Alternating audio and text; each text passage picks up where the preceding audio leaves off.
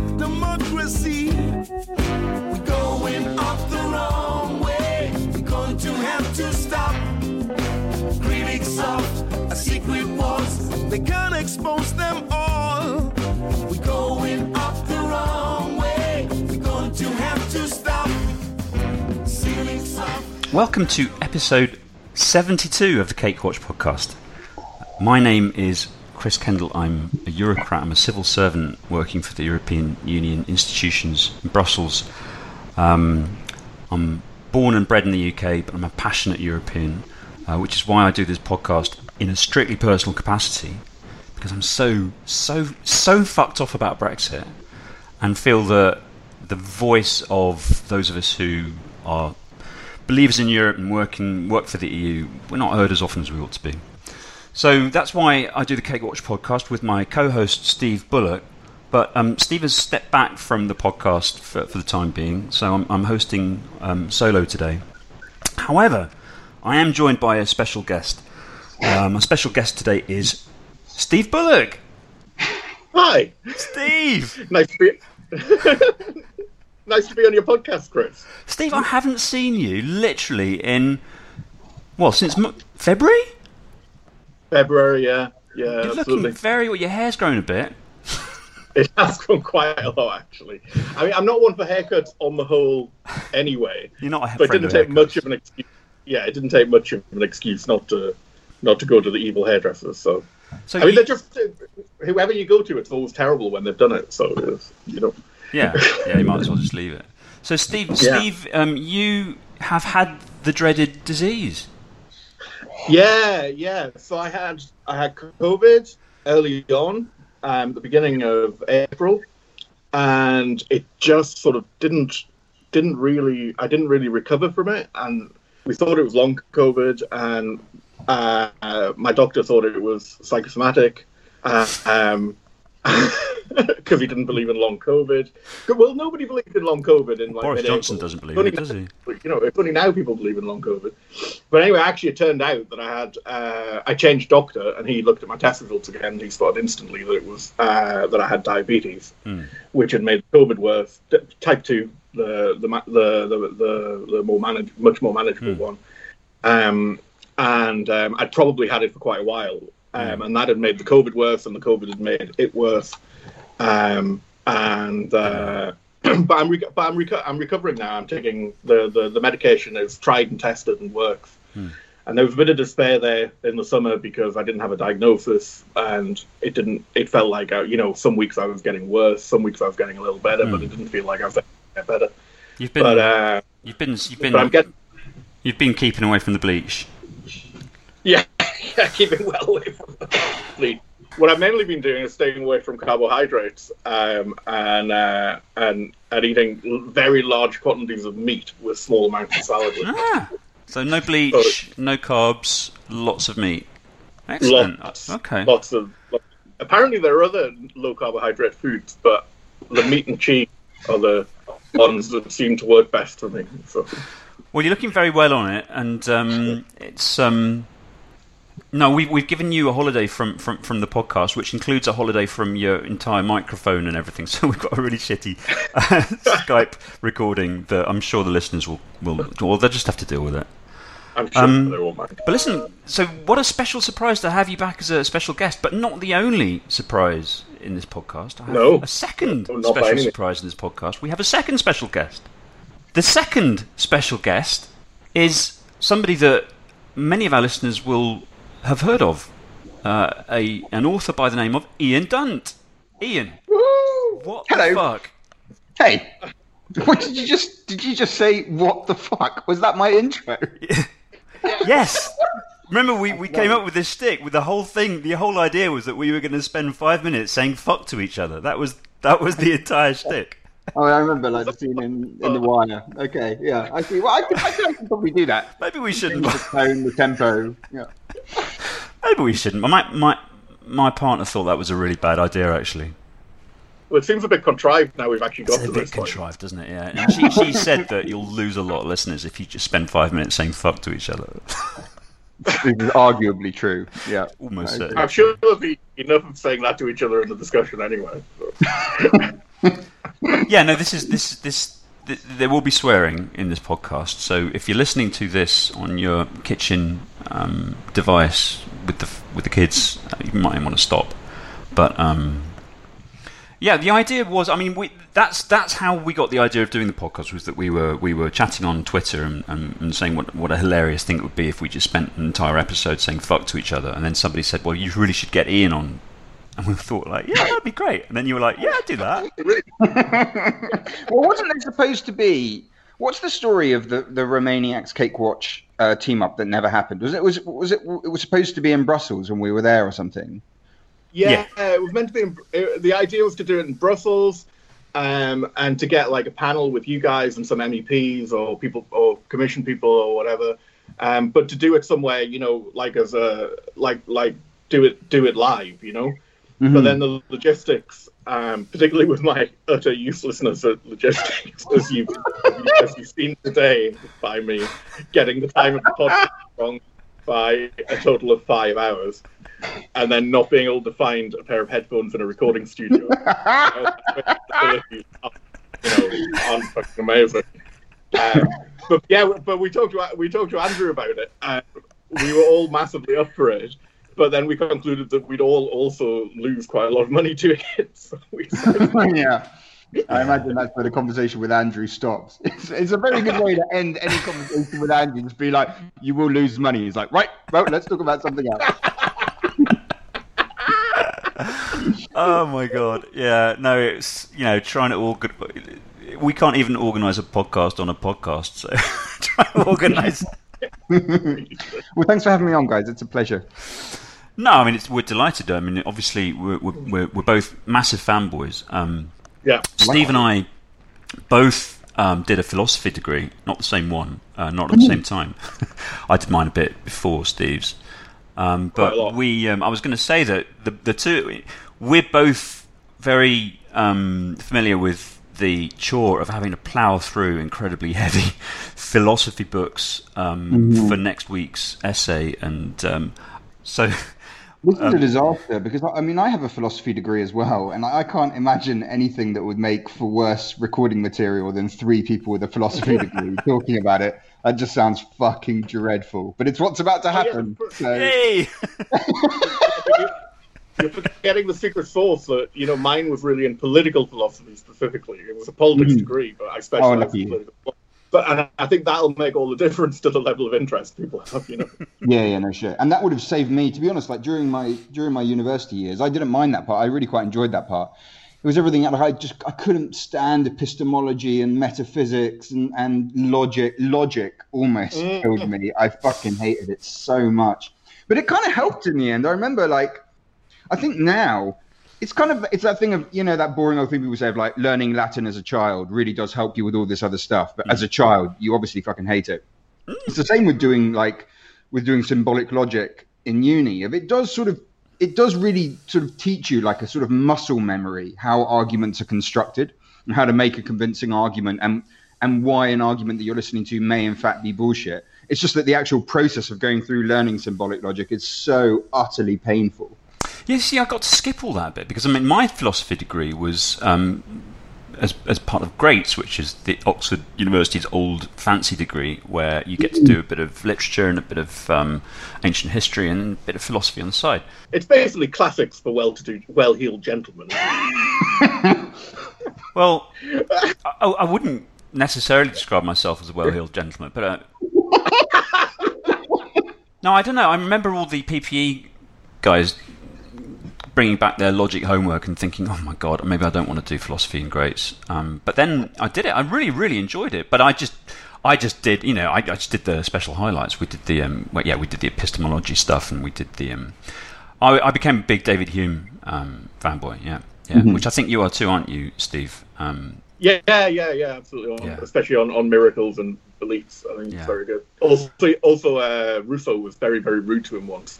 Uh, and uh, well, that's always a good sign, isn't it? Because Rousseau was a bit of a twat, wasn't he? He was a bit of a well, twat. Uh, yeah, we'll you... I, I really like Rousseau, though, but we'll get. I think we'll get onto that because I he need was, to upgrade. I really, I really want someone to do like a, a sitcom of the time that Rousseau and Hume spent together. Like, I just think it would be fucking amazing. I'm just Rousseau. like just daily losing his shit in a terrible way, and Hume just trying to keep him under control. The only philosopher left who's still willing to take care of him as he as he sheds his brain. Like that would, I would watch the shit out of that. I mean, admittedly, the audience would be me and arguably you two. But nevertheless, I really feel they should they should do it. I'm up for that. You you cast, you know, let's crowdfund it. David, David Mitchell as Hume, I think, would be great. yes, oh, yes. David Mitchell would be excellent as Hume. Uh, he who, really who, would. Who, he really, really would. He really, with a sort of really Morningside would. accent. Yeah, yeah, yeah. yeah exactly, yeah. exactly. But you know, um, so Ian and I were were chatting um, before the podcast, um, and I was telling Ian about my particular obsession, which is the the novels of Patrick O'Brian, which are these um, historical novels set in the Age of Sail and Napoleonic Wars about these sailors, and it's all a bit it's a bit super nerdy and escapist. And Ian, I, I saw your eyes glazing over, but funnily enough. It's the screen froze, man. The screen froze. That wasn't really happening. No, what I was going to say was that, that one of the beautiful things about this, um, about these novels, is th- it's the characterization of the two key characters, and, and, and, and one of them is this, um, is this learned Irishman, um, Stephen Machin, who has sort of liberal politics, and and he has a fantastic turn of phrase when he starts being rude about somebody. And he has a wonderful... He, there's a there's a passage in that I've just read where he is incredibly rude about Rousseau. But I've no patience with Immanuel Kant. Ever since I found him take such notice of that thief Rousseau, I have had no patience with him at all. For a philosopher to countenance that false ranting dog of a Swiss rapparee shows either a criminal levity or a no less criminal gullibility. Gushing, carefully calculated tears, false confidences, untrue confessions, enthusiasm, romantic vistas. How I hate enthusiasm and romantic vistas, he said. David Hume was of your opinion, said Graham. I mean, with regard to Monsieur Rousseau, he found him to be little more than a crack at gaberlunzie. What we thought we'd do is talk to you about your book. Uh, we thought that would be a good hook. Um, we both got your book. Um, Steve, how far into the book are you? Well, I finished it. You finished it? Oh, mate. Of course. Of course. So, I mean, how could you have to sound quite so surprised at the idea that anyone will finish that book? Well... Where I was going with the whole thing about the two of us being um, used to, you know, ploughing our way through turgid philosophy texts is that this is not a turgid. This is not. This is an actual page turner. It's actually enjoyable to read. Having said that, I am only on page sixty-three, so of four hundred and eighty-seven. So well, Chris, it's going to be very difficult if you're only on page sixty-three because there's going to be a lot. From me, there's going to be a lot of spoilers in this. Oh shit! You know, yeah, I, mean, I don't. I, I, I, I, I don't want to spoil. I don't want to spoil what happens. Liberalism overcomes all and vanquishes in the twenty-first century, right? Is that what happens? That, that's exactly that. That's the yeah, climax at uh, the end. Yeah. Yeah. Yeah. Um. Something like that. Well, look. I mean, even though I've only done sixty odd pages, I've already got sort of two, two, two pages of notes here. Um. So. Fucking hell. I was really enjoying that. The first thing I wanted to ask you, Ian, was um, have you, you must, you're a comics nerd, um, graphic novel nerd, you, you must have read that one about Bertrand Russell. What's it called? No, I avoid that kind of, really? I avoid that kind of comics thing. Yeah, seriously? I do. Seriously? Because, yeah. seriously, because you need... to be like Christian rock for comics. yeah, yeah, yeah. yeah. I, no, there are it's some, very good. Well, whatever, yeah, anyway. That's well, no, seriously, you need no. to turn the, your book into a comic book. I mean... Are you not in? T- I, not, are you not in discussion with Marvel about that yet? Because I mean, really, yeah, it, it's weird, but they're quite reluctant to pick up the phone to talk about Captain Liberal, my my long multi-arc project that would see him take on Doctor Orban. But for some reason, it's just not. It's just not getting much pickup over there. But I mean, um, semi-seriously, I think it would be, it would actually be, I'm, I'm only on the history bits. I'm, I'm not yet into the theory bit. So, um, I, or. I, I don't know if you ever get into the theory bit. I'm, I haven't got that far yet. But in terms of the history bit, it's great fun. Where I'm going with this is that it's quite accessible. You, you, you've got writing style of a journalist. So you're you're used to writing things to be immediately accessible to a wider audience. I mean, that's that's that's your U S P, isn't yeah. it? And it, and, it, and, and, it, and sometimes it feels like you're reporting on events in the history of liberalism. Oh, wow. Oh, that's so flattering. Thanks, man. That's exactly what you're going for. There's a lot of, like, my whole my whole career was basically based on this guy at once really early on just saying, I've written, you know, because I was such a flowery little cunt. So, you know, the first pieces I did were all full of this kind of, like, description of, you know, oh, the windy streets of the... And he was just like, you're not a fucking novelist. Just do your... Basically, he was just like, your job is... There's a guy on a bus. I, I repeat this all the time, but it was just like the, the single most useful piece of advice I think I ever received in my career was just like, there's a guy on a bus. He's holding the handrail. He's late for the meeting. And it's your job. You've got like thirty seconds with him. And it's your job to get this information as easily into his head as humanly possible. Um, and that's that was mostly for a news story. You could imagine just what a twat I was to try and make news stories flowery. But anyway, but it works for pretty much everything. Because now, like, um, you know, a lot of the time you're thinking like, narrative. So obviously, like, I read a shitload of history books for the book. I read a lot of philosophy, and there's always this thing where they all, they so often assume that you already know the subject you're talking about. So they'll say, you know, halfway through the narrative, they'll be like, and of course, once the king died, you know, this became, and you're just like, don't tell me that, man. Like, I want you to have like a sense of story to the whole thing. And so with the book, it's not about doing it quickly. It's it's mostly about like just trying to. Ha- like make it as much as possible, like like almost like a thriller or something, you know what I mean? Like something that you want to find out what happens next. But it's all part of that same thing of talking to that guy on the bus and just doing the most efficient job you can of of getting that information in their head. When in this case, it's about making it like as entertaining as possible, I guess mm. is, is the idea. And you have the well, same usually with, with normal journalism, right? Make it entertaining, make mm. it funny, make it upbeat, like that people sort of, it, there's no reason this stuff should be hard. Your job is to make it as simple as possible, I guess. Hmm. No, I think you really achieve that, and I think the way you do it is by telling the telling. I mean, obviously, we've all read lots of history of ideas stuff, but you tell the history of the ideas through the people who who, who had them and did and, and did things about hmm. them. And I think that's actually a really, I think that's a really good way of, hmm. of doing it to draw people in and make them accessible. Cl- be, philosophy clickbait. Be- exactly. you, you won't believe what René Descartes looks like now.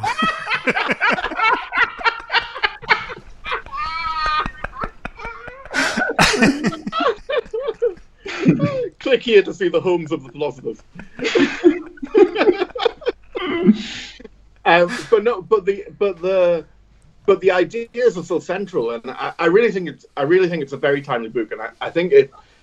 Me and you chat, chatted on on Twitter, Ian, about how uh, how we felt some guilt about having been complacent, and you mentioned this mm. in, the, in the last chapter about complacency being the massive enemy of the success of, of liberalism. And I, I mean, I, I think it's I, I feel that very, very deeply. Though I mean, I was certainly totally complacent. You know, nineteen ninety-seven happened, mm. things did get better, um, uh, and then there was Iraq and stuff, and that was you know that was kind of a, that was aside that was kind of aside from aside from all this, but you assume that the fundamentals were there, the fundamental principles, the fundamental basis for how uh, politics and public life is, is is conducted were there, and then and then it wasn't, um, and it wasn't. You know, it might have looked like it happened overnight, but it wasn't. It was planned and uh, and very and and and very deliberate. You know, um, but I think that the you know what what one thing that's really struck me in the last few years is how many people would claim to be liberals. And I mean, believe they're liberals, mm. but have very little concept of the of the history of liberalism, but also the kind of fundamental principles that go under it. People, mm. I have the sense that a lot of people, self-declared liberals, are liberals in policy terms because they have the same policies as other. They want the same policies as other, other liberals, rather than share rather than sharing the sharing the fundamental principles and allowing the policies to follow from that. Yeah, or or worse, man. Like I was looking at. Oh, who's that god-awful twat? Um, Fox? Lawrence Fox? Lawrence Fox. Sorry, there's so many options. I knew, I knew, as soon as you said god-awful twat, I thought, oh, he's talking about Lawrence Fox. Yeah. yeah. I'm amazed, because honestly, I would have thought you'd just be like, I don't know, man, I can, I've immediately thought of at least thirty people. Yeah, but like, it's definitely Lawrence Fox, yeah. Right. Well, like, his whole new party, I, what was amazing me about that was he calls himself a liberal, yeah. and yet every piece of, every every inch of that kind of shit is anti-liberalism. Like it, mm. it, it, yeah. almost to a sentence, you know, the, the whole description of everything is anti-liberalism. And you get the same with, I remember reading a piece, I think it was by, it was in The Spectator. Um, but anyway, and, and it was the same, it was sort of attacking Black Lives Matter. Um, and then at the end, it was like, this is, you know, why we need to go back to basic liberal principles. And you're like, in what fucking world did you decide that what you just said is is liberalism? And then, of course, the rest of the time, what I see is people on the left attacking liberalism because they can't tell the difference. They they can't tell that, you know, neoliberalism or laissez-faire is a subsection of liberalism rather than the entirety of it. But like, honestly, at, at, at most of the time, I, I can count on one hand the number of times in the last sort of ten years I've in, in that kind of mainstream political debate that I've actually seen the word used in an appropriate yeah. or accurate way. Well, I mean, that's partly, that's one of the things that um, I, I thought we could talk about, actually. When, when when we first started talking about having having this podcast together, I thought, well, you know what?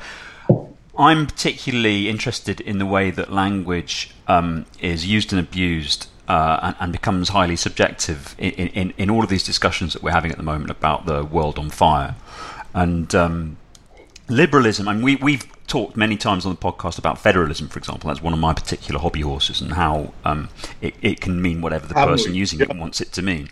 Mm. Um, and li- li- liberalism the same. I mean, li- um, especially coming at it from um, the perspective of somebody who works in E U politics, or E U government, I should say, rather.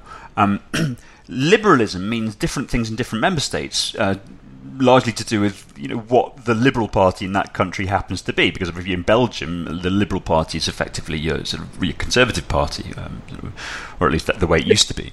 Um, whereas in other countries, I mean, if you go to I mean, Canada, for God's sake, I mean, Canada's always the one we go back to for, for, for all these discussions, including federalism. Canada's amazing. I mean, Canada, when you you, you rock up in Canada and, and the Liberal Party there is their sort of left of centre sort of social democratic party, except when you go to British Columbia, where the Liberal Party is actually their Conservative Party, and it just gets incredibly confusing. Mm. So when you're in this world where the the L word is used to mean whatever the people using it want it to mean, it does become very confusing. And as you say, it's become such a term of abuse also on the left that um, what you're doing with this book, which presumably is what, what, what you set out to do in the, in the first place, reca- re- retrieving the word, recapturing the word, um, redefining it, or rather recalling the definition of it so that we use it advisedly and we understand what it is that we're talking about, with a rooting in the the thinkers that got us to this point. Uh, you, Isaiah Berlin, I see uh, from the index, features heavily in the bits of the book that I haven't read yet. That's what I'm looking forward to. I think no, I think it's fantastic. I, I do. Um, I, I commend you for this. This is going to be a terrible podcast. That's great. I really like that part. It's at least more. It's at least more honest than when there's people going around like. Yeah, you completely. Can, you you absolutely know when someone's interviewing you, and you you can I can instantly tell how far they got. But at least in your case, you're very detailed about the. Let's discuss this bit on page fifty-four. when, we thought we were, when we thought we were going to do it last night, I was up really super late. When we thought we were going to do it last, this last week, I was up really, really late trying to trying to, trying to get through it, and Anna oh, came man. in on Anna came on on her way to bed. So, what are you doing? Why don't you just do what you what what we all usually do? Just just turn to page three hundred and twenty and make a point yeah. about something else.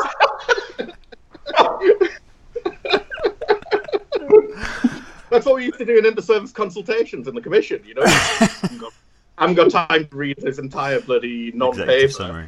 I'll just criticise something on page seven. It'll be fine. Well, it's the Boris Johnson it. approach, isn't it? Yeah, yeah. If you can't put it on, well, at least he, he, he has a piece of paper, doesn't he? He he he'll read the executive summary, whereas for for, for Donald Trump, they they need to draw him a cartoon. I'm told. even that, even that sounds highly optimistic, to be honest. But, but I think the de- one of the one of the the definition thing's really interesting because I, here I. I'm just getting my notes here, which I've scrolled on the last page. Oh my God, he's written in the book. I no, I know. I've seen a photo of it. I love that. Uh, I That's one of the best books. When you pick the book up again, you remember what you thought. You you reminded what you thought about it. You know. Yeah, and it makes um, them lived in, and it makes them like a living document. I mean, I have, like, most of my books are like that, although some of them, like the ones I really hate, are also scrawled in as well. There's like at least several up there by various philosophers where there's just notes in the margin going like, utter defeat, you catastrophic human being. So it's not always positive, but usually it is. Yeah, no, so I do. I also, um, my mum went to my mum went to uni um, as a as a mature student when I was in my uh, sort of uh, early te- early teens or a bit mm. a, a bit earlier. Yeah, no, no, a bit before that, and um, and she did uh, she did divinity. She became a minister, um, mm. and but she did philosophy as part of that. And when I did philosophy at school, she gave me her copies of Rousseau and Mill and Bertrand Russell's History of Western Philosophy, and they had her and they had her notes and underlining in it, and it was really lovely. Mm. Oh my god, to that's kind so of have, nice. the, have the thoughts have the thoughts passed down mm. as well. I mean, she was wrong, she believed God, but you know, um, you know, but um, but she was extre- but she, but she, but but my mum's extremely ex- extremely liberal. But the definition thing, one of the things that really comes through in the book. Well, the contradictions and tensions and the need to answer internal questions about about liberalism. And you get the tension between, you know, democracy and liberalism, majoritarianism versus uh, versus, versus liberty and protection of, of individuals and minorities. Yeah, economic versus social liberalism, or if you put it, you know, laissez-faire versus interventionist liberalism. And the contradiction between positive and negative liberty, so the uh, negative liberty is being left alone to do what you want, but as you put it, uh, there's essentially no point in being free to do things if you can't do them. Yes. Uh, the situation means that you, you can't do them. Um, and and also between political and social tyranny, you know, you see Mill kind of hovers on the edge uh, of sort of allowing social approbation, but mm-hmm. disallowing you know, dis- disallowing uh, uh, pol- political or legal legal intervention. So, you know, there's these tensions all the way through it. And it, it's, I think that's one of the things that makes liberalism a little bit, uh, uh, gives liberalism this reputation of being somehow sitting on the fence or mm-hmm. not casting your lot in. Whereas, but what the book really brings out is the radicalism of it. And I think that's really important. I think that's what we, that's what we, that's what we need mm-hmm. for it. It can't mm-hmm. be a sort of dead dogma. Uh, it has to be, and it has to be, and you know, I've, the book brings this out as well. And it has to, it has to be internally challenging because that's the nature, that's the nature of the nature of it is rationalist. So you have to be as rational with yourselves and your own people as you are with others. You know. Yeah, and, and because, because you know, it, it is the only. Is that a fair thing to say, or am I am I going over a line? I think that is a fair thing to say. It's certainly. Let me put it in the in the fairest way I can. It's the political theory that. The only one that has the concept of doubt baked into its foundations. Like its whole history is the history of the progress of the acknowledgement of doubt. You know, first of all, existentially, and then in religion, and then in the secular world, and eventually in your personal life, in what it is to have a good life. Um, and that isn't um, just some kind of quality that it has. That is a reflection of the fact that it is the only political theory that really deals with the world as it is, mm. which is that we are full of doubt about all sorts of things. Um, and by being the system that acknowledges that doubt, that acknowledges the fundamental conflict in human affairs, it puts itself far above any other because it works on the reality of the world. The thing is, the flip side of that is that people fucking hate that. What they want is someone just to come down you know, from a mountain and be like, you can, this is right and this is wrong. And if you just do this stuff, there'll be a utopia at the end of it. And the whole liberal argument is basically like, it's never going to fucking, ha- there's never going to be a happy ending. You know, this is never, we're never going to know all of the, we're never going to know the right way to live. All we can do is manage and mediate these disputes. So it's unsatisfying. But the thing is, it at least has the satisfaction of dealing with the world as it really is, rather than pretending yeah. to people that, that it's more simple than it actually is. No, no, no. That's that. That's you see this in the uh, in Mill. I, I, I, Mill was my the main thing I studied, um, mm. uh, and you see this in Mill with the with the utilitarianism as well, and you see with the unpopularity of utilitarianism because people say, ah, but it gives the wrong results. You say, ah, no, hang on. you can't say that it gives the wrong results. It's a moral theory. It's a moral theory which is designed to provide. It's saying that the results it provides will be the will be the will be the moral one.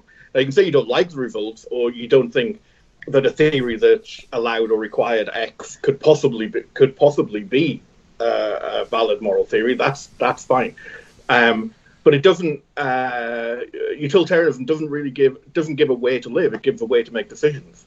Um, yeah, yeah, yeah. And liberalism is much, much, much the same. It gives a, a way to create systems and create societies to allow decisions to be made. I agree, I, although I think that what you just described is Mill's utilitarianism. That's yeah, what you yeah, bring yeah, to yeah. it. Not Bentham's, absolutely. Right, yeah. Before that, it was much more crude and brutal. But but but Mill brings that, yeah, that much more sort of relaxed, instinctive sort of um, that sense of it being a perspective rather than a set of answers. Um, so he does it a tremendous service, although. You know, people are torn as to whether the things that he does to it mean it's still utilitarianism at the end, which I think it's kind of, there's plenty of people who read all of the, the Mill stuff on utilitarianism as basically like a long psychodrama about his relationship with his father. And yeah, yeah, yeah. Sort of what it is, you know, it's basically someone trying to process his relationship with his father through the means of philosophy, which is not advisable, I think, and anyone should, should stay away from that method.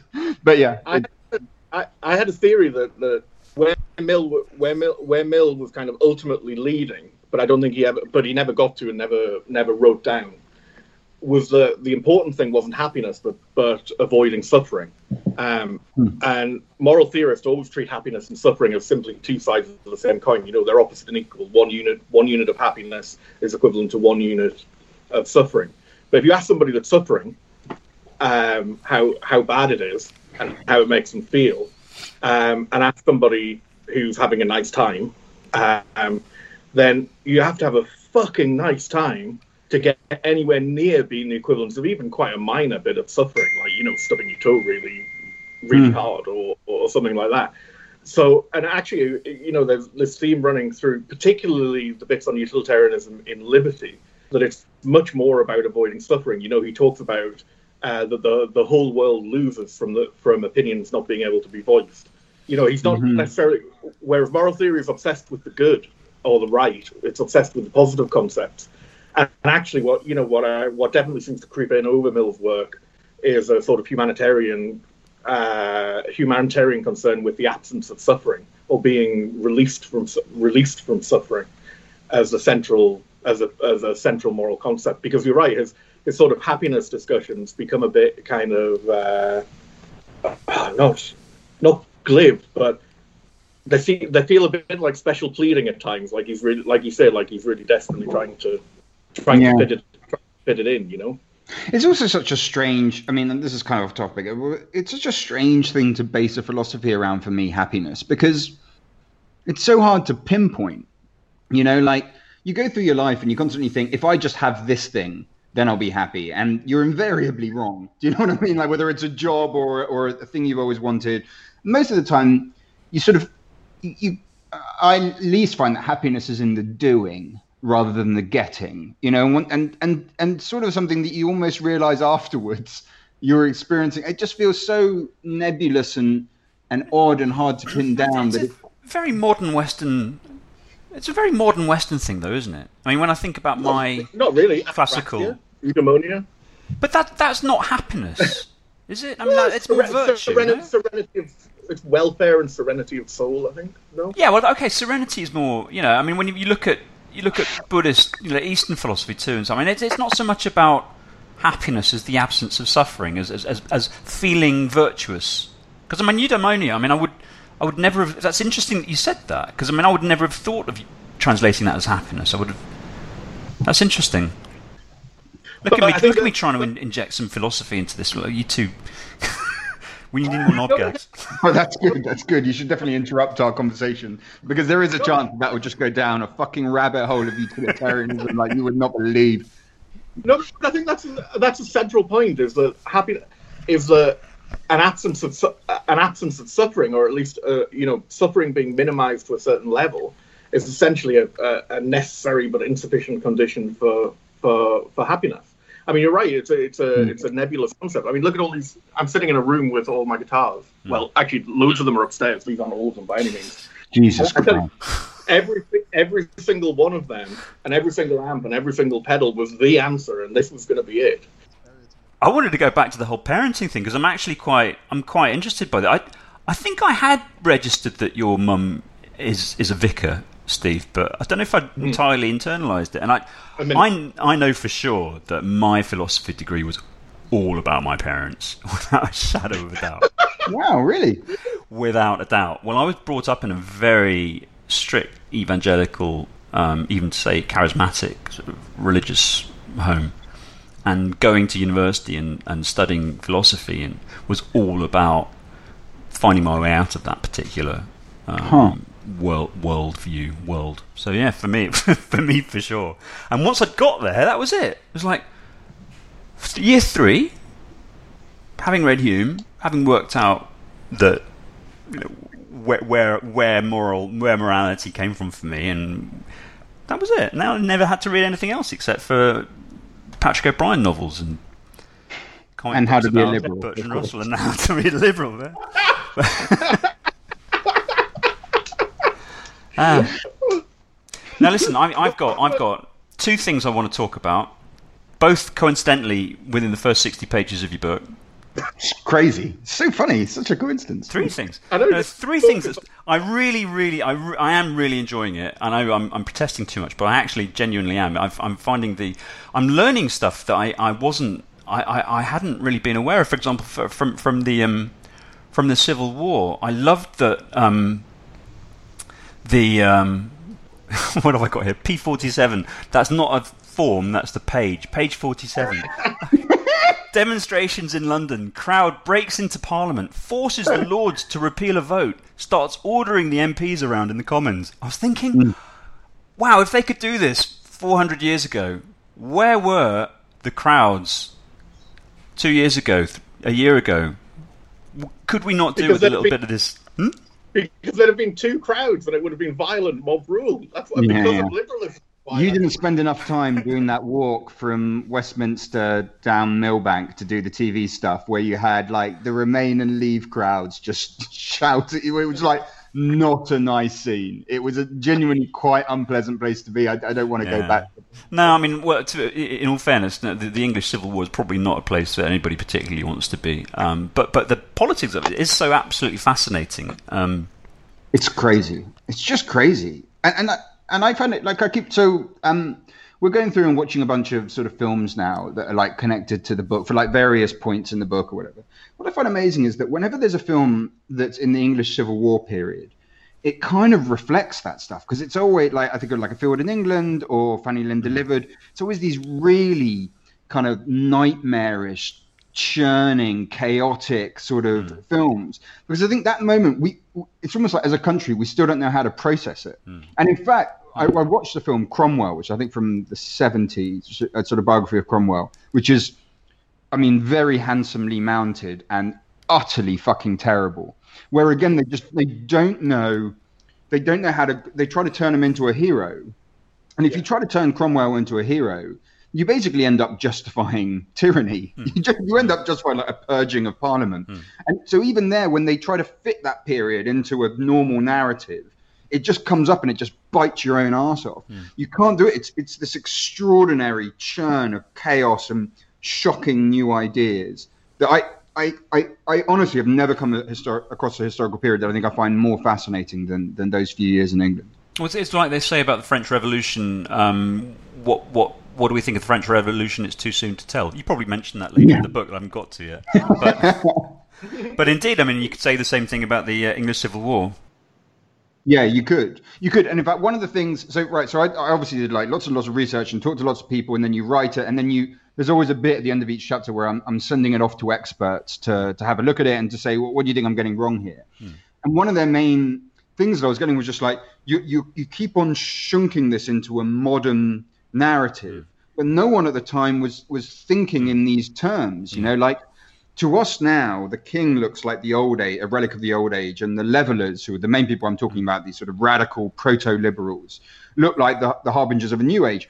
But actually, they thought in exactly the opposite way. Mm. Like Charles the First thought of himself as a modernizer, mm. someone to clear up the monarchy, to sort everything out, whereas the Levellers thought they were harking back to these ancient English liberties. Mm. So even on, on the most basic sense of, of, of teasing out the ideas, it's incredibly counterintuitive and very confusing and, and deeply mercurial.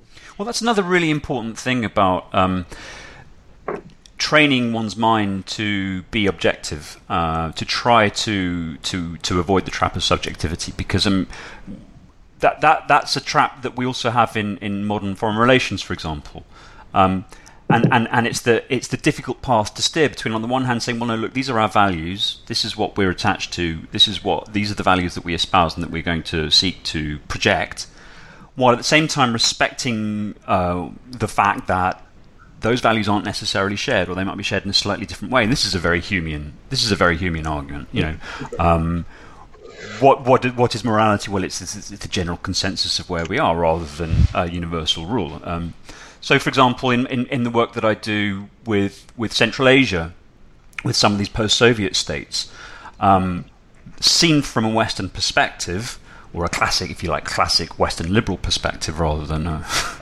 Uh, a Trumpian or, or Johnsonian perspective, um, there are many things to criticise about the way in which uh, these countries are run.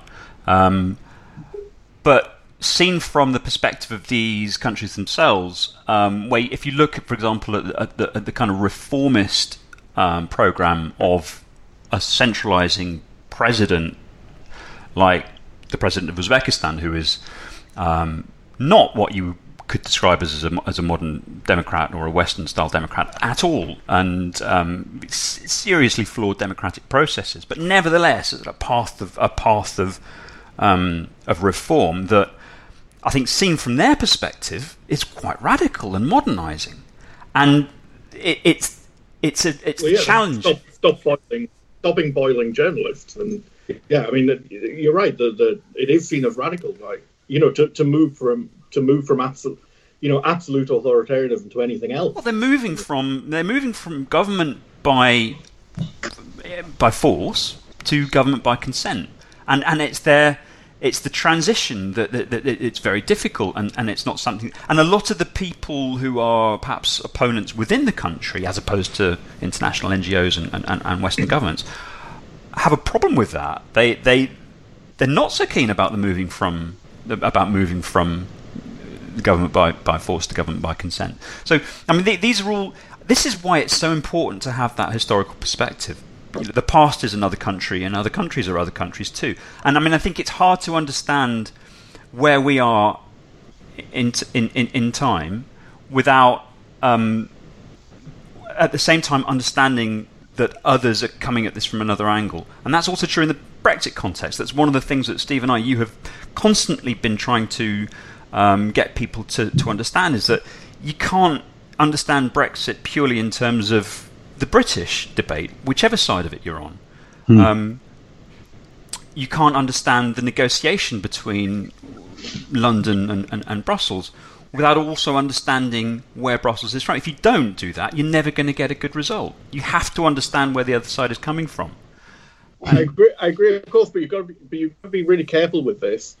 Not, and this comes out in Ian's book a lot as well. Uh, you know, the the slip into relativism is mm-hmm. a really, really fucking easy, easy, easy one to make. You know, well, that's the um, tricky bit, isn't it? That's the tricky bit. How do you, how do you, how do you reconcile that? So that that's I mean, that's that's precisely the question that our philosophers here have been grappling with. How do you, if you're going to be a relativist, how do you stop from becoming an anarchist or a, you know? Well, well, you, you can't be, in my view, but. The, there was something really striking when I was doing research years and years ago. I looked into uh, torture because I was thinking, how can you know? How can I show a universality, a universal bad? How can I show the universality of a given a given bad? You know, um, and uh, so I looked into torture. I thought, come on, everybody agrees torture is torture is wrong. And somebody said, well, torturers torturers don't agree that it's wrong. So I went and read this literature, which is pretty harrowing and nasty. Couple of weeks to read it, but I read this literature which was interviews with people who were tortured, um, so interviews with people who'd done really fucking dreadful, dreadful things to, to other people. And every single one of them believed it was wrong. Every single one knew that what they're doing was in itself wrong, but they believed it was justified by something else, mm-hmm. you know, in a moral calculus. But nobody believed it was fine. Nobody believed the other people were non-people. No, nobody believed the political propaganda that their dictator bosses put out, that these people are non-people, or uh, that they that they don't count, or that they're subhuman. Actually, they completely uh, the the people who tortured. Uh, Actually, the studies were mainly uh, in uh, in a couple of Latin American countries. They knew exactly that they knew exactly that it was that it was terrible, but they believed it was uh, but it, they believed it was the the right thing in the calculus, and that's where they see like the that's where relativism stops. Um, you, you can say we we see it from historical perspectives. We see that things are things are different, and people come at things from different places and different contexts and view things differently. You know, we're plur- we're to some we're pluralists again, going back to the book, but um, but there's a, but in liberalism there's a there's a halt, there's a base. Well, I mean, so well, but that's the that's the that's the debate, isn't it? I mean, uh, whereas Kant might see that as an as a categorical categorical imperative, um, Hume would say, well, no, there's there's no univer- there's no universal law that says torture is bad. It's just it just so happens that all of our all of our societies, we all agree that collectively that torture is bad, because obviously it is. So therefore that yeah. then... Yeah, but Hume, was a, Hume, Hume basically was a relativist in that respect. That's the yeah. that's the that's the that's the kind of point. But there's a there's a baseline of common there's a baseline of common humanity, and that's not uh, that's not just based on agreement in a given society in a given moment. It's not just based on agree. The gun laws were based on an agreement made around the drafting of the uh, U S Constitution.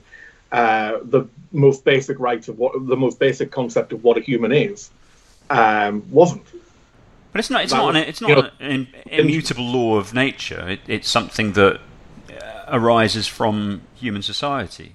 No, but for the for this purpose, no, that part that part doesn't really matter too much. What what matters is when we talk about universality. Are there values that humanity holds um, universally? Um, and if there are, the relativist argument falls apart. And it seems very clear that there are, like, different societies have different bundles of values, right? So they might apply tradition more heavily than individual freedom or whatever. But ultimately, ideas like empathy um, and even democracy are pretty much universal in different to different levels and in different ways.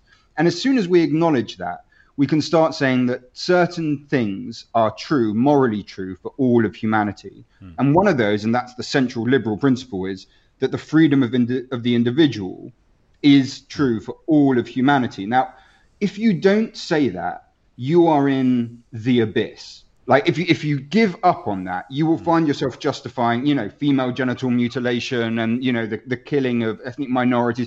There is nothing that you can use to stop the moral justification of the most obscene acts in, in the human condition, unless you say that there are there are certain universal values. And what's telling to me is when that the cultural relativist argument, I mostly hear it from the left, you know, which is like, oh, it's a form of imperialism for you to take your Western liberalism and, and to try and apply it to this one. But actually, the effects of it are predominantly extremely right wing, mm. because it, it gives power to the most reactionary, authoritarian figures in a community to say, well, we're not like that. You know, mm. we don't have any lesbians here. You know, you can't bring your L G B T ideology into mm. our space. Like, well, fuck you. We can do that. And in fact, liberalism demands that we do it. It doesn't demand that we, we, of course, we recognize cultural differences. Absolutely. And in fact, it's a prism by which people can express those. But there is a moral baseline in the world. And that baseline emerges from the freedom of the individual. And unless we acknowledge it, we are in an, a chasm of darkness. And what troubles me is that too many people at the moment, I have to say again, especially on the left, but you hear very similar arguments on the right, especially the religious right. In fact, the Pope comes up with, with them sometimes. Um, Are making the same kind the same kind of points, and it leads to a very, very dark place indeed. Hmm. Yeah. No, I think I, I thought the, the the bit in the the bit in the book about community leaders was uh, r- really, really struck a chord with me. You know, I remember growing up in the growing up in the eighties in the in the North, and you know, community leaders or community leaders would come on the local local news, and you think, who the fuck are they? Exactly. You know? who the who the fuck is this? You know, you talked about how you came to philosophy, uh, Chris. Um, I, I really came to it. I came to it because I was made to. I wanted to play Sunday league football, and I was made to go to Sunday school instead. Uh, um, and uh, ended up uh, formulating a very uh, a very coarse problem of evil, and telling the minister that I thought that meant God probably didn't exist. Um, and uh, and yeah, that kind of that kind of that kind of set me off, because when I, you know when I was in church. I was listening to this very, very, very nice. There's a friend of the family and a friend of my, a great, a very great friend to my mum. But I was listening to her talk, and I was thinking, "Who the fuck are you? Who, on what basis are you, are you, are you saying this? On what authority are you, are you, you saying this stuff that to me sounds pretty fucking implausible, you know?"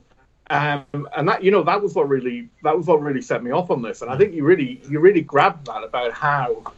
Um, You know the, how the road to hell is paved with good intentions in mm. community dialogue and uh, community representation and all this kind of thing.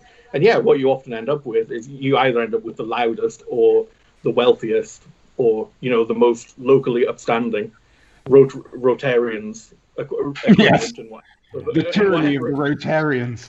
you know, in what in whatever in whatever community it happens to be, or the the, the equivalent of it. Mm.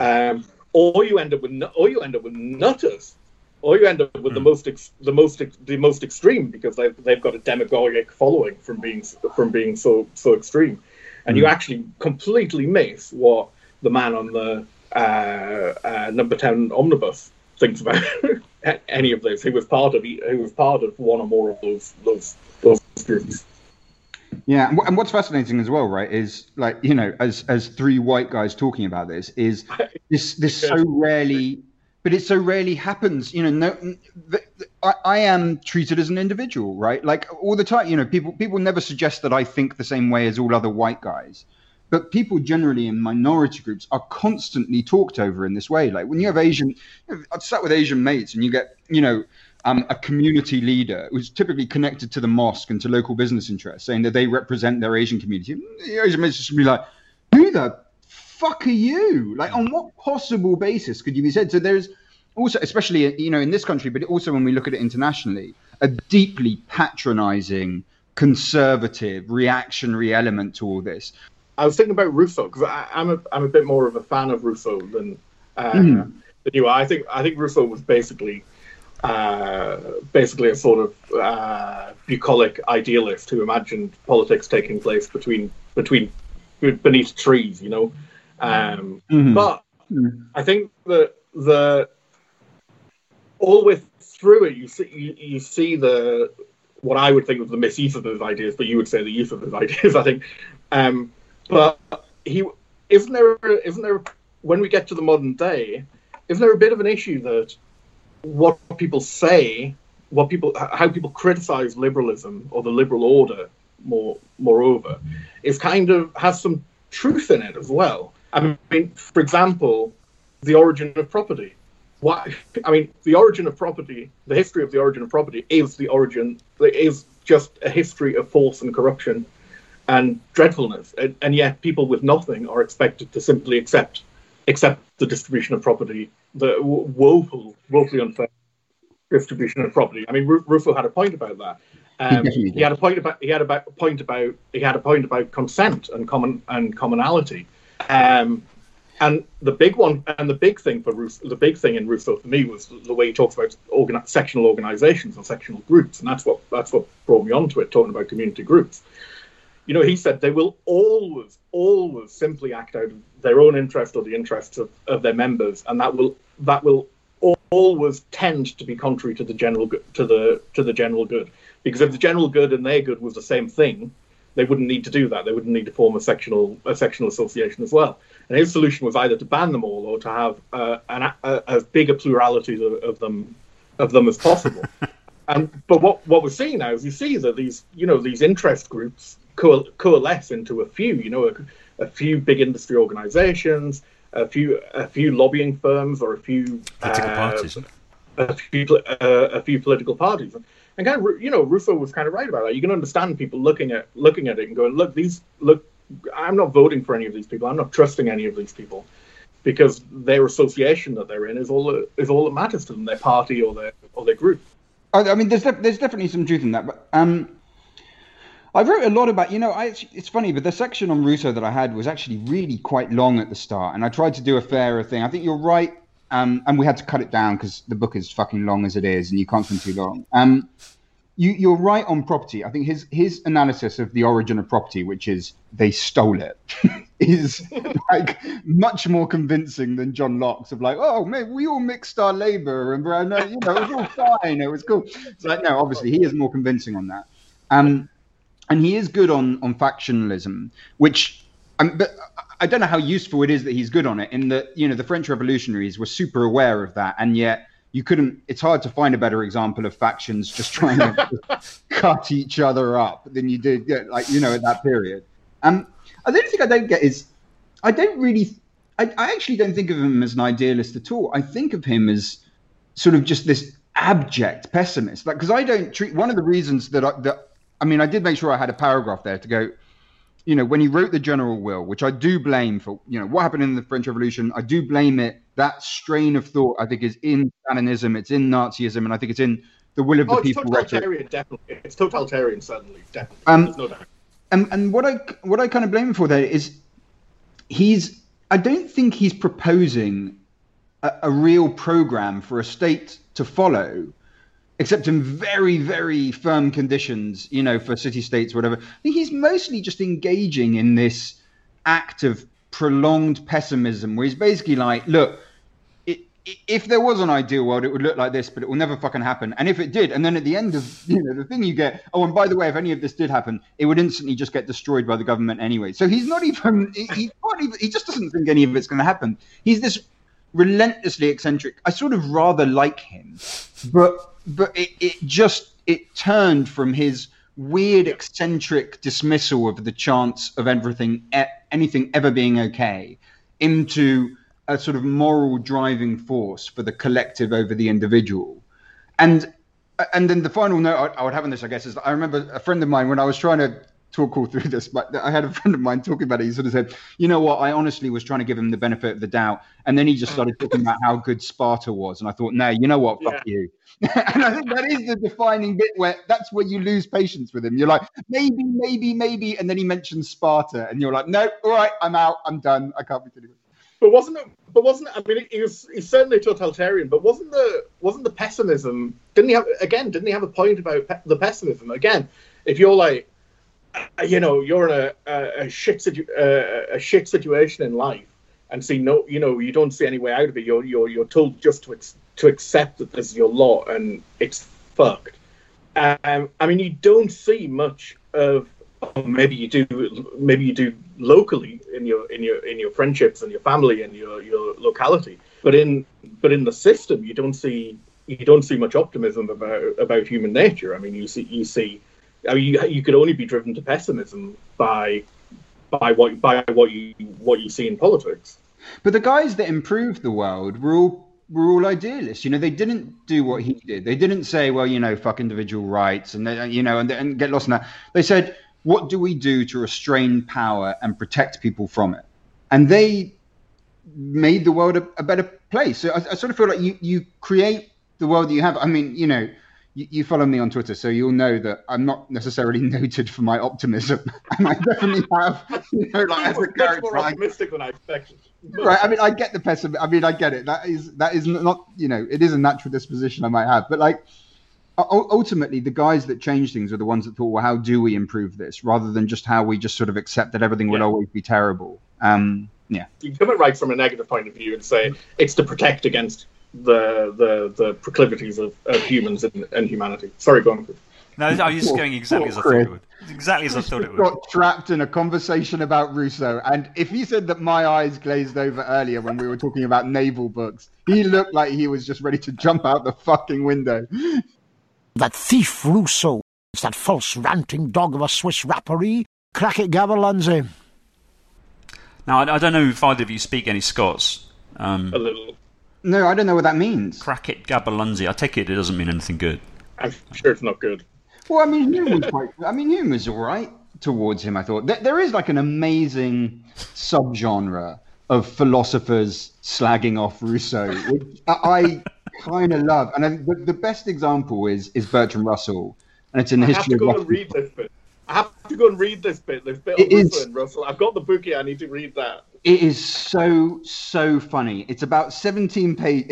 It's the most catty thing he has ever written in his life. And each sentence just drips with disdain. Because he's constantly, as he does in philosophy, he's like, no, because of course Rousseau thought it would all be much better if we were just swinging from the fucking trees. Like, it is utterly fantastic. I can't recommend it highly enough. Philosophers are really good at it as well. Uh, uh, uh, uh, Bernard Bernard Crick. Uh, I was at a conference and I was introduced to Bernard Crick by my supervisor, um, and he said, Steve's writing about utilitarianism. Said, utilitarianism? That's ridiculous. Some people like pain, and walked off. I was like, oh, that's it. Three years up in smoke. One of the most respected thinkers in the U K. Fucked. All in one sentence. Jesus. There's also like, it's okay, Steve. It's okay, Steve. We can talk about that later. It's okay. um, there's also a very good line in Bertrand Russell, just in case you think he's just anti-Rousseau, because he's also pretty nasty towards Locke. So Locke, you know, Locke's argument starts from the state of nature thing, right? So we're all, you know, before political society, and then, you know, on what conditions is it that people got together and decided we should have a state? Which is, you know, most people will just say, you know, it's a thought experiment. It's like a Bible story. You're trying to establish the moral basis of the state. I, it's not clear, by the way, I, I think that, that Locke does think that. He's. It's quite hard to disentangle. But there's just this like sentence in Bertrand Russell's bit where he's like, now, this might sound absurd, and you may doubt whether Locke really believed that this actually took place. But he's like, I'm very sorry to tell you that it does appear that he did. And like, even in that place, where he's really quite supportive, he's still pretty fucking snidey about him, to be honest. Russell, uh, loved, Russell, Russell loves this though. That book, that book is absolutely full of cutting, dismi- cutting dismissals of great philosophers. It is beautiful. That book is so beautifully written. I, I absolutely it's adore awesome. it. Yeah. It's really awesome. I love it.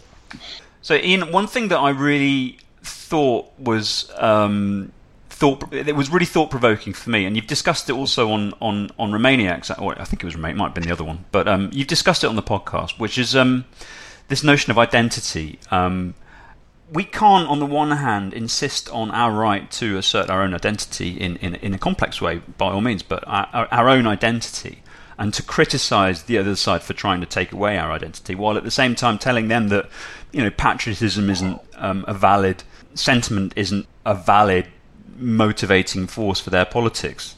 Patriotism as a valid choice.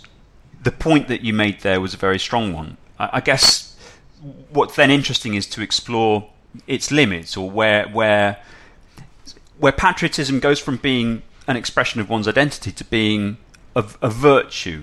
When patriotism is a virtue, it implies that the absence of patriotism is, is a non is a vice. So it, where where where does one draw that line between um, establishing something as part of one's identity on the one hand, and then saying, well, and therefore it is right, and, it, and and the absence of it is wrong. So. Right. So, and by the way, this isn't just patriotism. This, to me, also is the forms of identity that we often see on the left. You know, people, especially if they're proud of their black identity, their Latino identity, um, your gender identity, your sexual identity. Um, we're in a period where we're formula- where we're really in the furnace of these ideas, of mm. competing ideas about identity. And the liberal view, to me, is... I think ultimately quite simple. It's that it is it is more than acceptable. It's even, you know, the good sense of identity springs from within. The bad sense of identity is imposed from above. And that is to say that it is an attempt to make you into homogeneous blocks of humanity that have nothing that distinguishes you and have a very firm line between you and other groups. This actually goes back to our discussion of relativism, because that is essentially a form of relativism. The liberal view is we care about the freedom of the individual. Now, individuals constantly express a desire to belong, to be part of a group, to have a form of identity. And I have that in myself. Like, I do consider myself patriotic. Like, I, I have a love for Britain. I also have a love for Europe. I have a massive love, above all others, for London. And so my, my and my mum is Guatemalan. I also consider myself Latino. Like, that is a part of who I am. It is my, if it matters to the individual, it must matter to liberalism, because liberalism is concerned with the individual. And it is demonstrably the case that most people at most times do actually have a very strong sense of wanting to express their identity. And that can be just cultural, it can be about music and cuisine, or it can also be political, of taking the history that you have, of taking the, the struggles you've been through, um, and having that as part of a political idea. The point where it starts becoming a problem is when it limits the individual. So if we say to someone, you know, you have to, you know, sing to the flag every morning or else you're not really British. If we say you have to reject the E U or else you're not really British, that is a limitation on the individual. So it falls on the basis of the reasons which justify it in the first place. It's an intolerable form of identity because it limits the individual choice that makes identity meaningful in the first place. And that, to me, is where the fight is. And it's a fight on the left and on the right. It's the whole of identity politics can only be critiqued. Can only be, can we can only find what's good and what's damaging within it when we approach it with this central moral principle of the freedom of the individual. If we don't, we start falling into very, very dangerous territory indeed, the kind of territory that we're all very familiar with mm. because we're fucking living through it. Yeah, yeah. yeah. yeah. No, no, you see, you see this everywhere. You see fake Remainer, you see mm. people accused of, uh, you mentioned in the book, you can see people accused of being coconuts. You, see, you know, people who are... Yeah. Uh, who are who are who are then limit, limited in their identity by the people by mm. by that group by that group itself. Yeah, absolutely. Yeah, or people. I mean, the, the most extraordinary example. You know, one point where someone's told you're not really gay because you voted yes. Republican. You think like, eh, I'm pretty sure. Yeah, you're still still gay. Like, yeah. You're a self-hating Jew, or a, yeah, it, yeah, exactly. But, but isn't it where identity leads as well? So I mean, I'm sure it's the same for both of you that they're subject subjects that. Like on Twitter, you'd never talk about because there's simply no way to have uh, nuanced, respectable, respect, respectful, discu- respectful discussion about it. Because mm-hmm. if you be- if if you have one set of beliefs, you must believe this about this. And yet now we see issues where people with very, you know, ostensibly very similar basic beliefs dis- disagree about stuff, and this causes a, a sort of shred- a shredding of the identity. You mentioned this in the book, the way that the the the uh, categories of identity pixelize, you know, it gets down and down and down granular to a to a mm-hmm. to a to a granular level. Um, yeah. And of course there is one granular level, and that's the individual and the individual ident- and the, the individual's identity, and that, that that's the ultimate granular level. Uh, well, they, they and, and people like Paine see totalitarianism's wrong. Okay. Right. The thing is, we, we can't. You know, the, the danger is that we, we just go into this world where we go, well, only the individual matters and, and identity doesn't exist. And that that just makes us completely irrelevant to people. Um, we we have to be able to speak as to people's sense of belonging. And that, again, is a moral imperative on liberalism because the individual desires it. And it's only by being... They desire it, exactly, yes. Yeah, and that, that's the crucial part. And it's only in that way that you can be the guardian of the individual on the basis of what the individual anyway wants.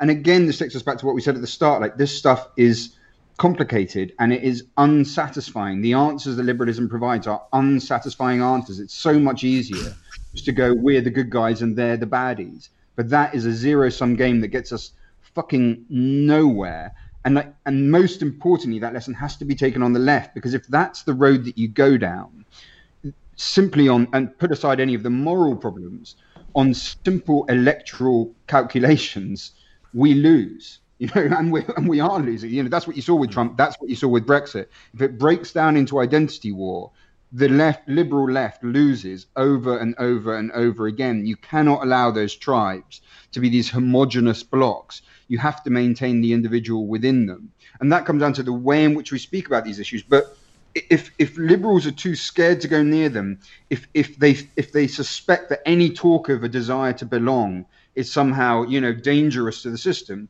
they can't even be part of the conversation. I think that's where we've been so far. And that, that lack of a liberal involvement in the debate is why it's broken down into these jagged, brutal categories, rather than one that's about human enrichment, human self-creation, human flourishing through, you know, the sense of belonging and your own autonomy combined. Yeah, I think that's where the I think that's where the, the part of where the complacency came in as well. You know, the, mm-hmm. we figured this was all just fine. People be what you be what be what you, be what you want. Mm. Um, we thought we thought we'd won basically, or we're, or we're, or we're heading towards an inevitable yeah. inevitable victory. Mm-hmm. Um, on this, on this though, I wanted to ask about. I wanted to bring it a bit to the to, to where we are. Uh, there's a bit towards the end um, on. Uh, you know, so uh, the the twentieth century history is really about uh, it's really about uh, fascism and totalitarianism, and then liberalism biting back. Um, but, but then we get to the twenty-first century, and it's about it's about populism. You know, from then on, really the the, the book's about about populism and the response for a lack of it. And one of the things that uh, that really that really struck me was a bit about truth and how central to eradicating the concept of currency of truth is. You know, because there's always been this tension with democracy, there's always been this will of the people thing. Mm-hmm. Majoritarianism, fifty percent plus one means something in, demo- in democratic terms. Um, so the will of the people is more important than truth or reality. But the will of the people, but what the absence of, what the elimination of truth does is it means the will of the people isn't even decided by the people. The will of the people is decided by the people who pump out the pump out the misinformation. So even if majority tyranny was justifiable in democratic terms, it completely fails on its own. It completely again it fails on its it fails on its own terms. But this is where we are. How do we how do we get out of this? How does tr- how does truth become currency again? So I mean, to me, that lies with all of us, and and we can't. You know, it's not a, again, it's not a satisfying answer. There are three stages to the battle. The first is within political parties, that each political party in each country is its own battleground, because the left, the right, they all face their own struggles with this way of thinking. And at the moment, they're losing. And so, you know, the book is obviously very critical of right-wing liberalism, of laissez-faire, but nevertheless, laissez-faire liberals are liberals, and they have their own battles to be fighting with, with the NATO syringe, just as we do on the left. So within each party is the first layer. The second is in um, individual pressure groups, for instance, on things like immigration and, for instance, on, on you know, freedom of speech. And but the third and the most important to me is the battle that you have as an individual to entrench your values. And liberal values are not about where we end up. They're about how we conduct politics. Do we conduct it on the basis of objective truth, on reason, on, on individual freedom, on the basis of moderation? Above all things, this light touch, non-zero sum approach yeah. towards politics that can um, manage the conflicts that are inherent within it.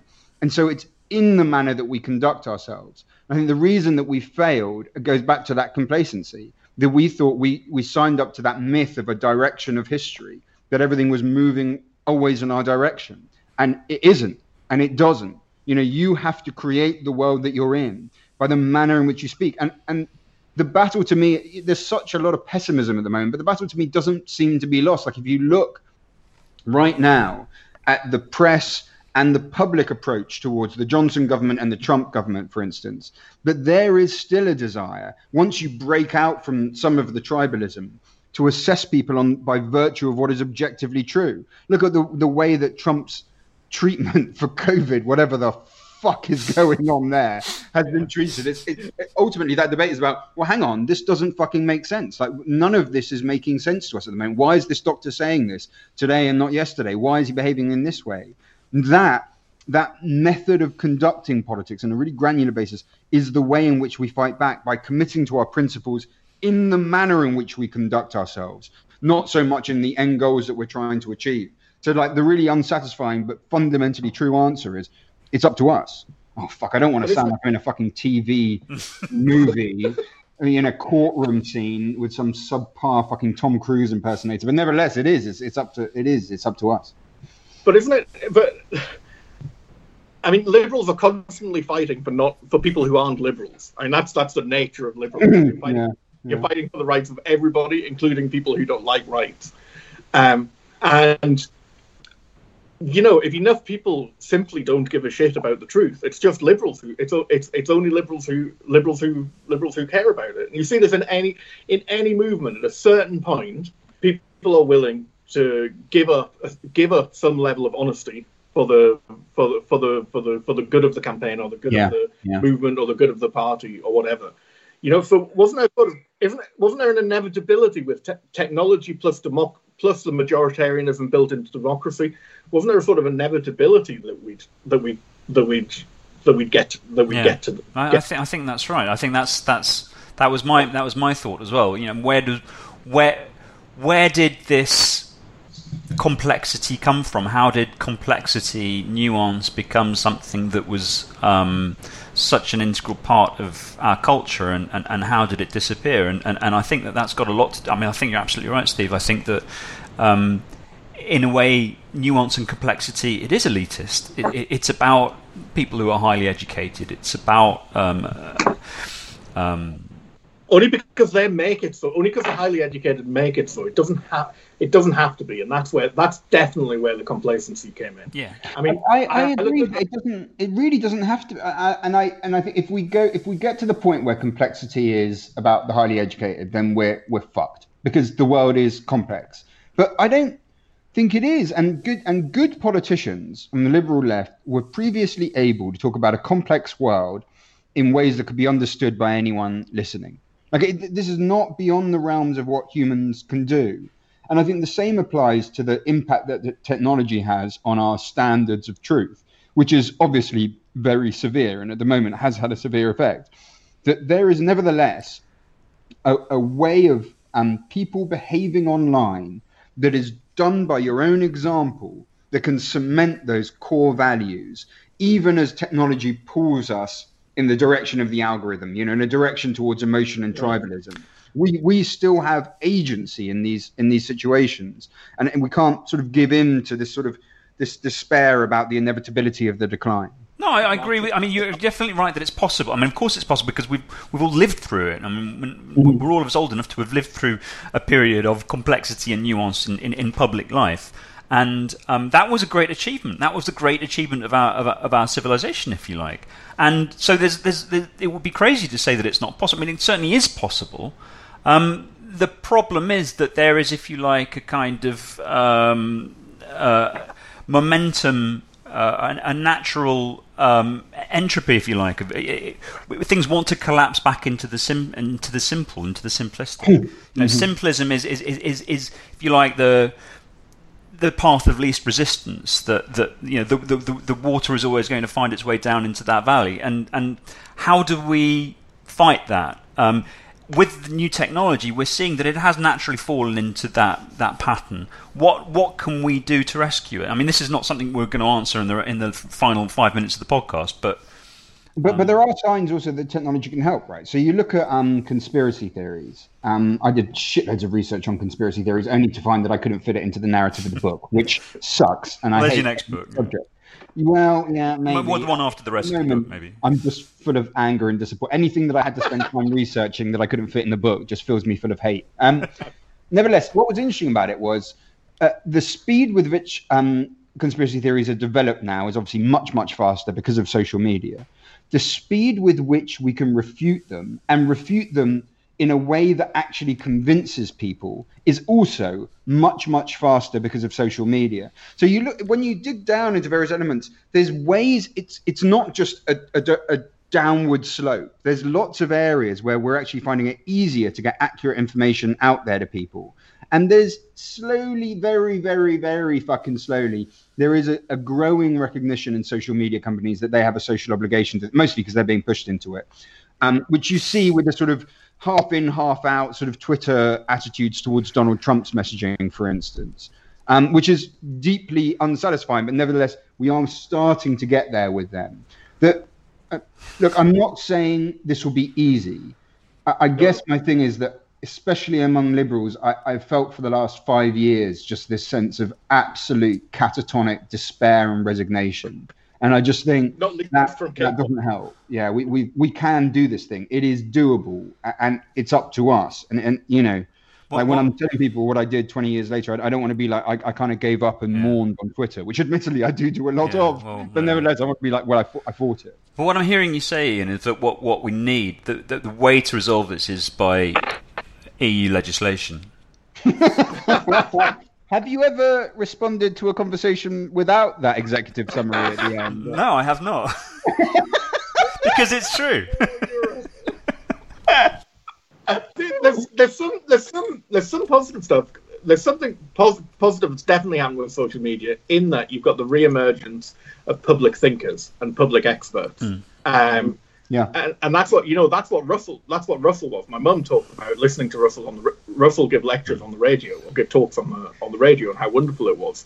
And you do now have, in fact, you say thank you to some of them, like Dimitri in your book. um, but uh, you do now have sort of pu- public, yeah, pu- public thinkers in a way that I think when I was growing up, growing up in the eighties and nineties, there was a there was a bit of a There was a bit of a dearth of that, to be honest. Well, we would have, oh, yeah. thirty years ago, we would have been doing this down the pub or in the sixth form common room, whereas now we're yeah. doing it on Skype, and it's going to be listened to by probably a, f- a few dozen people. So, I don't, I don't want to, ruin, I don't want to, I don't want to ruin the end of the book because, it, because the end is really, really good, Ian. Literally, the last half page is really, really, really good, and everybody should go and read it. But I won't spoil it. Um, but just before that. You say, this is the liberalism of the future. If ever there was a time for liberalism to let things be, it's past. The new... dot, dot, dot. The new liberalism must be radical or it'll be nothing. I think that's really... I think that's really absolutely key here, because what's taken over are radical ideologies. We have we had radic- radical left ideologies taking over the taking over the opposition. We, we're in the midst of very seriously radical right... Uh, you know, uh, very radical right authoritarian ideologies that are that are in power in lots of places. And yeah, I think the have a cup of tea and some cake and, and talk about it doesn't cut. I think it. I think it really does have to be. Maybe this is my Rousseau coming out again, but I feel like it has. It has to be. It has to be hardline liberalism. Hmm. Yeah. Well, I mean, look. Why are we? Why? Why are we getting, you know, these kinds of anti-liberal or non-liberal radicalisms doing so well? And it's because liberalism failed to engage in its principles. It failed to provide freedom of the individual for groups left behind by laissez-faire. It failed to help those who suffered racial and sexual and gender discrimination. And those were liberal failures. You know, they weren't a different kind of failure. They were a failure to protect the individual. And where you do that, other voices will come in, as they have right now, and sell them the same old pack of lies to say, you're in a fundamental, you know, conflict with this other group. You're homogenous. You're defined by your similarities, but you have very strong boundaries with others, and they'll create an identity war. So unless radical liberalism has something to offer those people left behind by the old system of let things be, it's fine. We're not going to bother helping people, although they suffer discrimination. We're not going to bother helping um, societies, you know, left behind by the market because the market knows best. Unless it comes back and is liberal that way, then we are absolutely fucked. It has to be radical liberalism. That is the only solution. That's not some kind of strategic thing. It's about us recognizing the things that liberalism did wrong before, rectifying them now, because any of the other answers will be much more pernicious than that. I mean, that's the perfect note to end the podcast, I think, because I, I couldn't, I couldn't agree more. And um, it's been a real pleasure to talk to you, Ian. Um, I oh, think you your too, book guy. is an incredibly valuable contribution. I, I'm, everybody Up should go out and read it. sixty-three Yeah, no, I know. It, it goes really badly wrong on page sixty-four. I'm sorry to tell you, but you know, that's fine. Guys, thank you so much for having me. It's been it's a pleasure. It's an absolute pleasure to be on the podcast. I'm just blown away that people can be asked to write. That you can just be asked to write a book like this. I mean, it's fantastic. I, I think it's fantastic. I just could not. could not be asked to do it, even if with the best of intentions. Yeah, well, it's essentially non-lazy to, to, to do that, yeah. Listen, thank you thank you very much indeed to you, Ian, for your time. I really appreciate it. Such a pleasure to meet you uh, virtually at, at long last. Steve, you too. Such a pleasure to see you again. Looking really well. Um, I hope that I will see you both in this format or even in real life again really soon, um, that we'll come back again on the podcast to both of you. So Thanks very much, and on that note, bye-bye. Cheers, James. Bye.